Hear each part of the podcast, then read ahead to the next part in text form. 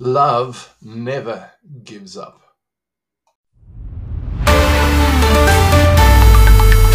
Welcome to the Leadership Boost. Leadership Boost. Boosting your leadership into high performance with your host, Sean Smith. Updating you with the points and principles to sharpen your skill so you can make a difference and have an impact in whatever leadership role you find yourself in right now. Forget the fluff and get the stuff with Sean.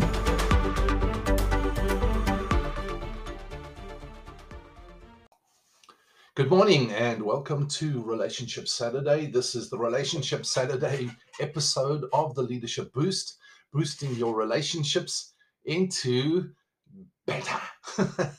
it's not about boosting your leadership into high performance, but this one is all about, this Saturday is all about boosting your relationship uh, into being better, building better relationships.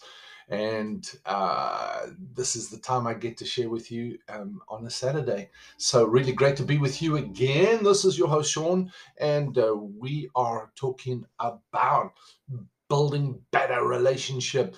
And, um, you know, Michelle and I celebrated 40 years of marriage um, just this past week. Um, the 20th of March, 40 years ago, we said, I do. And um, who knew what the journey would hold for us? How many challenges, how many disappointments, how many um, mountains we would have to overcome, uh, just the things we'd have to face, um, the joys we would experience. I was thinking about it this morning. My son asked me, you know, what was the best uh, year of your 40 years? And uh, I my immediate answer was this year because so many great things uh, are happening this year. But it turns out that oh well, this year is also a bit of a challenge. And then I thought about it this morning, and I thought, you know, the best years were when I met when I married Michelle, uh, my wife, and when my first son was born, and my second son was born, and my third son was born, and um, the joy that they've been over the years to me. Um, I thought about when my uh, daughter-in-laws joined the family. You know, um, it was it was such a joyous moment. I just like it was such a great celebration to have um, these young ladies join our family at that point in time. And then the most exciting was when the grandchildren were born, one in South Africa and two here. Um, it's just like that's amazing. Um, I, have got to say, one of the highlights of my life is when um, my youngest son survived cancer. Um, and now studying full time, playing rugby, healthy, well, it was a miracle. You know, it was just it was just amazing. So, um, and then you know other challenges um, of getting through, seeing my children, you know, get through difficult situations. My second son um, overcoming cancer, and uh, uh, so just all around these things have been just amazing, you know, just absolutely amazing. And I cannot even begin to mention all the people that have affected our life over that time. Um, wonderful, wonderful relationships. Some have needed to, you know, just disappear out of our life, but some have come back into our life. But it's really been great, um, a journey. And so, what's the point of all of that? Well, you know, in 40 years of marriage, is we we've done gone through all these things experienced these things together. It hasn't always been roses and sunshine. It hasn't always been you know this perfect um, kind of relationship. We haven't always been best of friends but we've always believed in each other believed in our love for each other and um, overcome these things together. Now sometimes it feels like you staggered in that but we've overcome. Today, I want to talk about the two kinds of love. Two kinds of love. And basically, uh, you know, they say, well, if you if you have love, you know, in your relationship, you can you can overcome everything. It's true, but it depends on what kind of love you have. If you've just got a, you know, this um, feeling, feeling kind of love, the Hollywood kind of projection of love, that's not love. You know, jump into bed. Uh, let's, you know, um, we've got this kind of love. Uh, sex will make up for everything. No, it doesn't. Um, it really doesn't. And there's times that you you just need to know that that person is with you through it all and you're going to stick it together even when they disagree with you even when you're going through a season and hey these are seasons. You go through seasons where it's difficult where you're not communicating where you feel misunderstood um, you you feel rejected, you feel alone, but yet you're not alone, and you come out on the other side of the season, and and your relationship it comes back together and is stronger, and that's what Michelle and I have you know found over the years. But let me give you a definition of the kind of love that does make it, the kind of love that you do need, and it's the love that never gives up it's the love that cares more for the other person than for themselves. It's the love that doesn't want what it doesn't have.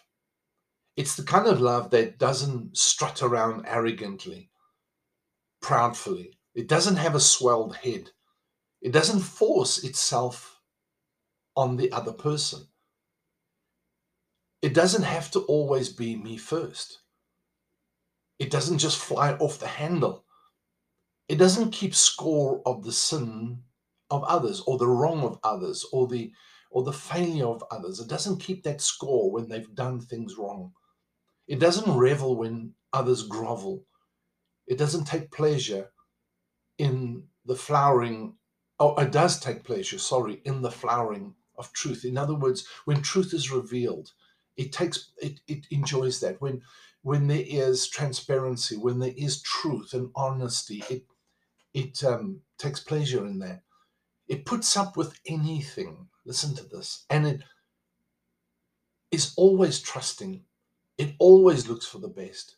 It never looks back, but keeps on going right through until the end. And, you know, that's the kind of characteristic of love that we need to begin to see moving in our life. You, you know, this is the kind of thing you need to take and and speak over your life and speak over your marriage, you know, affirm your marriage and your relationship in this kind of affirmations. I did that, you know, the first year or so, um, the first year of our marriage was disastrous. We we were two young people. I was 21, Michelle was 18, came together from different backgrounds, different um, culture, kind of, you know, our home life was totally different and we get thrown together in one place and and suddenly all our insecurities and all our little you know little things that we had characteristic flaws character flaws all so- suddenly pop out and suddenly we find how much we are not alike but yet we loved each other. And i began to we used to fight man that first year. We argued about everything. And I didn't understand it, and maybe I talk about that next week. But um, the thing that we I stuck with was this: I began to affirm these things over my wife, over our marriage, over myself. I began to say, I never give up. I care more for her than I care for myself. And um, I, I'm not going to strut around. She's not strutting around. Our marriage is not forceful. It's not always me first. We don't fly off the handle. We don't keep the score of wrongs against each other. We don't revel when the other person is in pain and groveling and struggling. We take pleasure in sharing the truth with each other, and when truth is shared, we put up with anything with each other. We always trust each other. We're always looking for the best in each other. We never look back but we always keep going to the end. And I, I would do that every morning, every night, over me, over her, and over our marriage.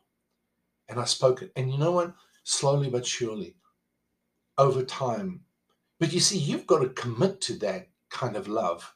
What are you prepared to do for your relationship? I was committed to seeing this relationship. I loved that girl, and I still do. 40 years down the line. I still love that girl. And and but I loved her so much, and I could see the pain that she was going through, that we were going through as we were striving through this whole process of getting to know each other.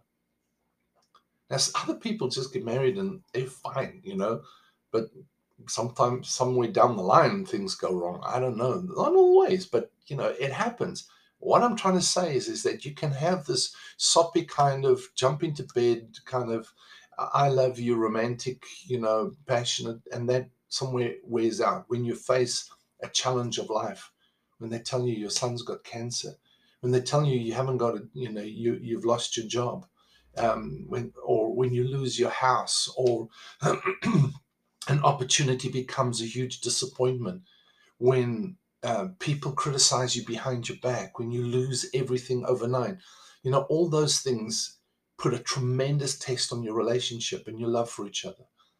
But when you build this kind of characteristic and substance into your love, this is the kind of um, love that carries you right through to complete and finish everything.